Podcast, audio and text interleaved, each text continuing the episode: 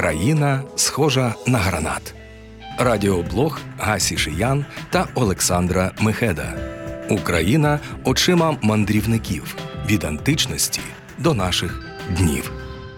Незалежність як перемога поколінь. Девід Саттер про кінець Радянського Союзу.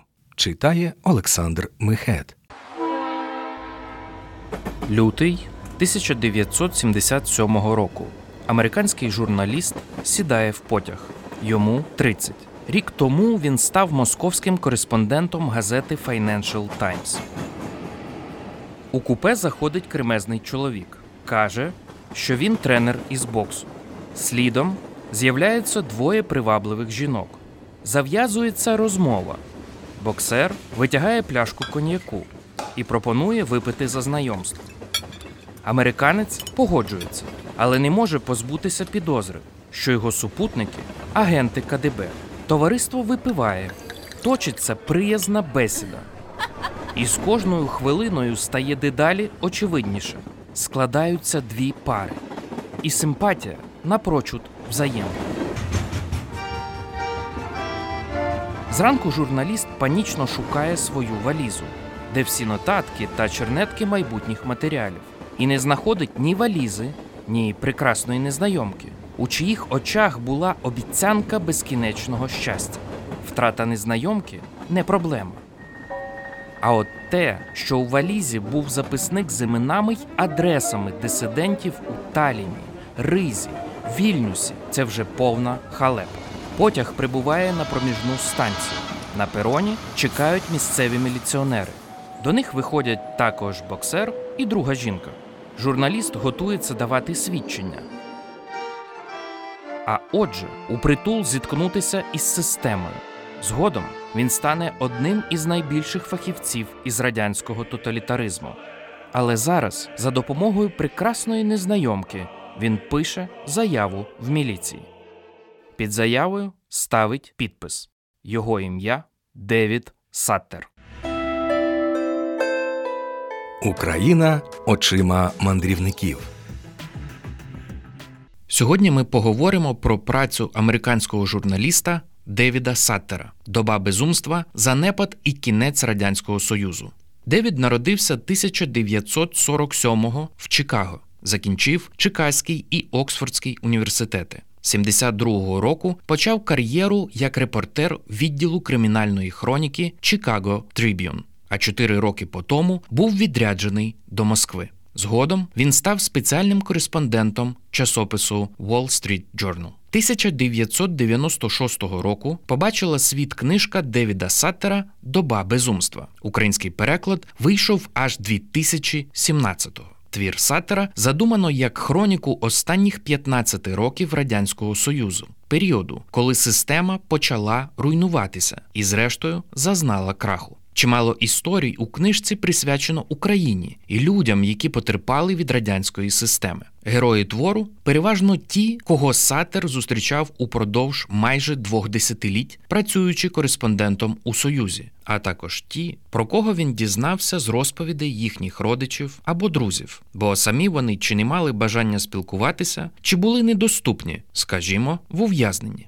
Сила цієї книжки саме в зображенні людських доль у портретах героїв, яких годі назвати типовими радянськими громадянами. Однак типове радянське життя стає неуникним тлом, на якому розгортається оповідь про життя цих нетипових людей. Сатер переконаний, хоч СРСР і розчинився в тумані історії, сам радянський тоталітарний експеримент потребує переосмислення. Авторову оптику великою мірою визначає релігійність і віра. Сатеру вкрай важливо наголошувати, що Радянський Союз перша в історії держава, яка спиралася на атеїзм і компенсувала відсутність абсолюту наділенням себе самої атрибутами Бога. Мовляв, доти володарі визнавали якусь владу над собою, хоч як нехтували нею на ділі. Натомість радянський режим не зважав на жодну силу, а вбачав доконечну істину у власній ідеології і втілював цю ідеологію в діях а системі, яка позиціонує себе як вираження абсолюту, притаманні цілеспрямованість, аморальність і сліпий фанатизм, цебто наслідки абсолютизації політичних цілей. За спостереженням автора, головною метою радянської системи було створення власної реальності і нав'язування цього світу ілюзій безпорадному населенню силоміць.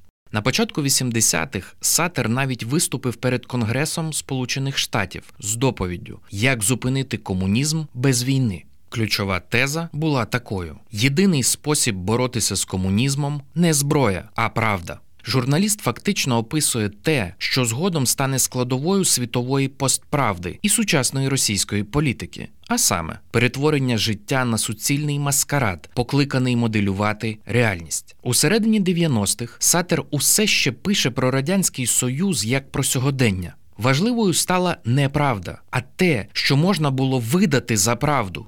Тож структуру фактичної реальності було замінено організованою фальсифікацією, щоб реальне життя могло, хай і постфактум, виглядати відповідним радянській ідеології. Автор описує, як з'являлись імітації демократичних інституцій, схожі на міраж, профспілки, які захищають керівництво, газети, у яких не міститься ніякої інформації, суди, до яких неможливо звернутися по захист, і парламент, який завжди одностайно підтримує уряд.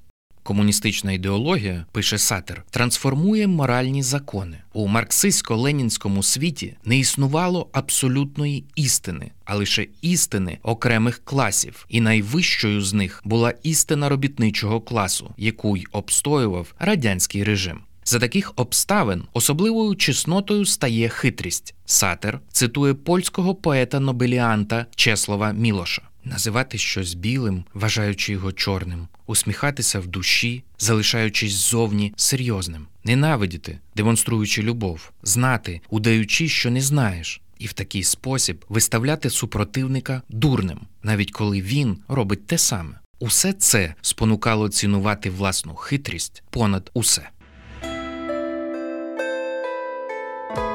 Країна схожа на гранат.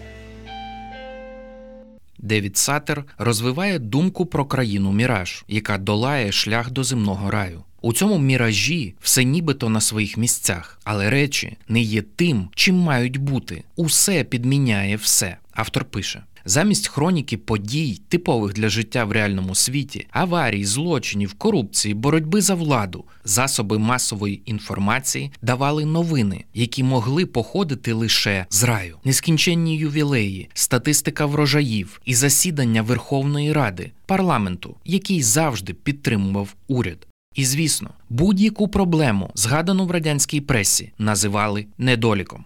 Важко знову не згадати сучасну постправду, читаючи, як переверталися значення слів. Західні держави були імперіалістичними, соціалістичні країни демократичними. Азії провідними демократіями були Північна Корея та В'єтнам. Радянський Союз у світлі пропаганди постає земним раєм, а Захід справжнім пеклом. У таких обставинах формується середовище, хиже до шукачів правди, які не могли змиритися з розбіжностями між чинними законами та реальністю. Часто в пошуках підтримки, виконання декларованих законів, справедливості і того, що зветься вищими інстанціями, такі непримиренні люди вирушали до Москви, але щоразу це виявлялося шляхом у нікуди. Девід Саттер розповідає чимало таких історій. Одна з них трапилася всередині 70-х із Надією Мартовою, працівницею трикотажної фабрики Дніпрянка в Дніпропетровську. Жінка зазнала цькування, бо як мати чотирьох дітей наполягала на своєму праві отримати велику окрему квартиру. Якось директор фабрики пообіцяв Мартовій, що їй виділять омріяну чотирикімнатну. Невдовзі після цієї розмови директор звільнився, а посаду обійняла його колишня коханка Федорова. Минув місяць, минув другий. Про обіцяну квартиру нічого не чути. Мартова звернулася до міськради Дніпропетровська і там довідалась, що квартиру вже передано фабриці. Ще за якийсь час вона виявила, що помешкання зайняла Федорова. Мартова спробувала достукатися до совісті директорки, але у відповідь почула лише в'їдливе: А хто винен, що ви народжуєте стільки дітей, примножуючи бідність у радянському союзі? За кілька місяців Мартова зважилась шукати справедливості в Москві. Вона звернулася до міністра оборони СРСР, бо один з її синів саме почав службу в армії. Міністр пообіцяв допомогти, але скоро з'ясувалося, що запит Міністерства оборони ще дужче розлютив керівництво фабрики. Одного разу, коли Мартова виходила з підприємства, її зупинив охоронець і попросив показати сумку. Через кілька днів жінку викликали до міліції та сказали, що в її сумці було виявлено крадений рулон тканини. Наступні вісім місяців слідча з прокуратури, вона ж подруга Федорової, щодня по телефону викликала Мартову у відділок і вимагала зізнатися в крадіжці. Напруга в протистоянні з місцевим чиновництвом наростала. Минали роки. Мартова не припиняла боротьбу. Наприкінці 80-го року чергова комісія визнала, що Мартова має право на квартиру, де живе її начальниця Федорова. Це було єдине рішення на користь Мартової за всі п'ять років. Однак невдовзі Федорова почала відкрито переслідувати Мартову та її єдину союзницю. Жінок звинуватили в крадіжці тканини, знову тягали у відділок. Цього разу в агресивно налаштованій зграйці працівників органів були не лише міліціонери, а й люди в білих халатах, які погрожували підслідним психіатричною лікарнею. Мартова з подругою знову подалися до Москви в пошуках правди й порятунку. Вищі інстанції запевняли, що допоможуть, але жінки вже не вірили. Тоді ж у Москві вони зустрілися з Девідом Саттером і розповіли свою історію. Журналіст не міг зарадити нічим, окрім як описати нескінченні перипетії шукачок правди. Боротьба висотала всі гроші й життєві сили. Після трьох тижнів у Москві жінки змушені були повернутися в Дніпропетровськ і, щоб хоч якось вижити, закласти свої речі в ломбард. Одна з безлічі історій про пошук справедливості в радянському союзі, що руйнує людське життя. Однак міф про щасливе радянське суспільство залишається непорушним. Ця благословенна країна схожа на гранат, привабливий зовні і поживний усередині сказав мандрівник і книжник Павло Халепський після зустрічі з Богданом Хмельницьким. І ми повторюємо цю метафору, щоби ще раз побачити себе збоку. Ви слухаєте проєкт Радіокультура. Ще одна характерна історія, яку оповідає Девід Саттер про долю Анатолія Будка, гінеколога з Артемівська Донецької області. 1970 року Будко приїхав у Батумі, плануючи втекти з радянського союзу. Він купив квиток на круїзний теплохід до Сочі. У дорогу взяв гумовий рятувальний жилет, флягу з водою і шоколад. Прагненню втечі передували роки розчарування в радянському режимі. У 50-х роках, після армійської служби на Сахаліні, дорогою додому на Донбас Будко перетнув мало не весь радянський союз, тож бачив і трудові табори в Сибіру, і голодних колгоспників в околицях Байкалу, які жебрали зерно. Чоловік розумів, що єдиний вихід спробувати втекти на захід. Можливо, там він теж влаштується лікарем. Тож Будко почав вивчати, які є можливості перетнути радянський кордон. Майже всі країни, з якими межував СРСР, включно з Фінляндією та Іраном, повертали порушників кордону в Союз. Єдиним винятком була Туреччина. Тому Будко вистрибнув уночі з теплохода, щоб уплав дістатися турецького берега. Він орієнтувався на різнобарвне світло вдалині. Утікач тримав темп і відчував, що з кожною годиною наближається до Туреччини. Під ранок берег зник за густим туманом. Течія прискорилась, високі хвилі та потужний вітер знесилювали. Раптом чоловік наштовхнувся на щось драглисте, відчув жахливий біль і знепритомнів. То була медуза. Пловця врятував жилет. За якийсь час Будко отямився і спробував знову плисти в бік Туреччини. Йому залишались якісь два з половиною кілометри до берега, але сили геть вичерпались. Течія винесла знесиленого втікача назад у море. Після трьох днів у морі Будко отямився на пляжі міста Поті за 60 кілометрів від Батумі. Його одразу заарештували і доправили до КДБ. Чоловікові запропонували вибір або 12-15 років колонії, або лікування в психіатричній лікарні, але суттєво коротший термін. Він обрав лікарню. Там його протримали 13 місяців. Девід Сатер зустрівся з Будком у Москві. Після виходу з психлікарні він почав писати вірші. Серед них поема Сос, яка закликає визнавати реальність. Радіопубліцистика на Радіо Культура.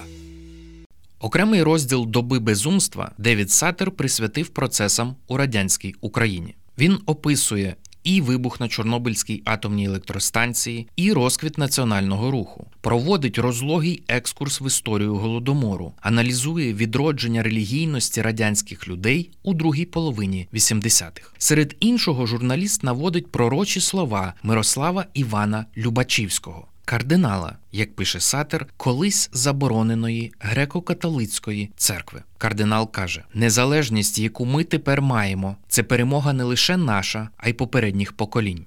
Раніше багато людей билися за незалежність і гинули за неї. Ми ж досягли своєї мети мирним шляхом. Тепер маємо зробити все, щоб зберегти цей здобуток. Попереду ще довгий шлях. Політична стабільність радянського союзу пише Сатер, залежала від трьох чинників: відсутності серйозних національних конфліктів, пасивності робітничого класу та солідарності керівної еліти. Гласність знищила всі ці стовпи режиму, які доти втримувала лінія партії. На початку книжки Сатер цитує діяча литовського національного руху Антанаса Терлецкаса. Чого ви ніколи або майже ніколи не знайдете, так це росіянина, готового визнати право маленького народу на свою країну. Це майже неможливо. Якщо згадуєш про Литву, то вони кажуть, це наша російська земля, наша країна. Проте з настанням гласності та розвитком національних рухів було вже неможливо підтримувати міраж, ідеологічну ілюзію. Буцім соціалізм є логічною кульмінацією національної історії та традицій кожного з народів, що живуть на території СРСР.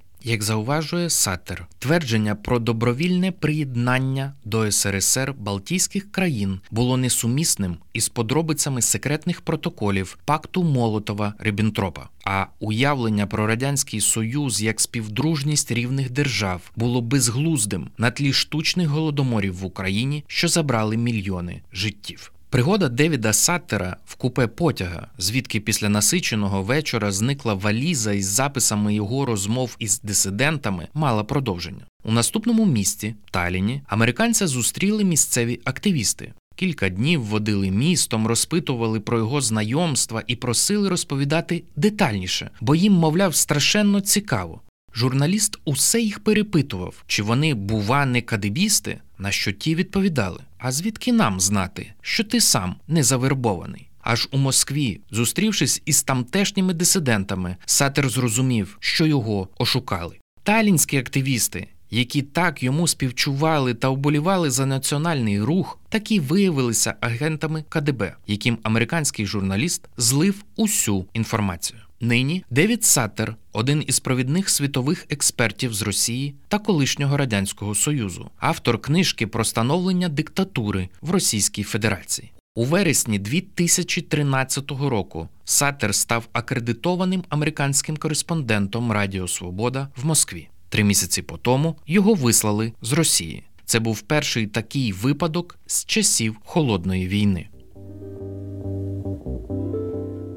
Автор хроніки безумного розпаду радянської системи, публіцист, який записав історії шукачів правди в СРСР. Незалежність як перемога поколінь. Девід Саттер про кінець Радянського Союзу. Читав Олександр Мехет. Україна очима мандрівників. У підготовці до випуску використано працю Девіда Саттера Доба безумства, занепад і кінець Радянського Союзу в перекладі Наталії Комарової. Свідчення, записки та нотатки про Україну авторів іноземців різних епох збирали письменниця Ася Шиян та письменник Олександр Мехет.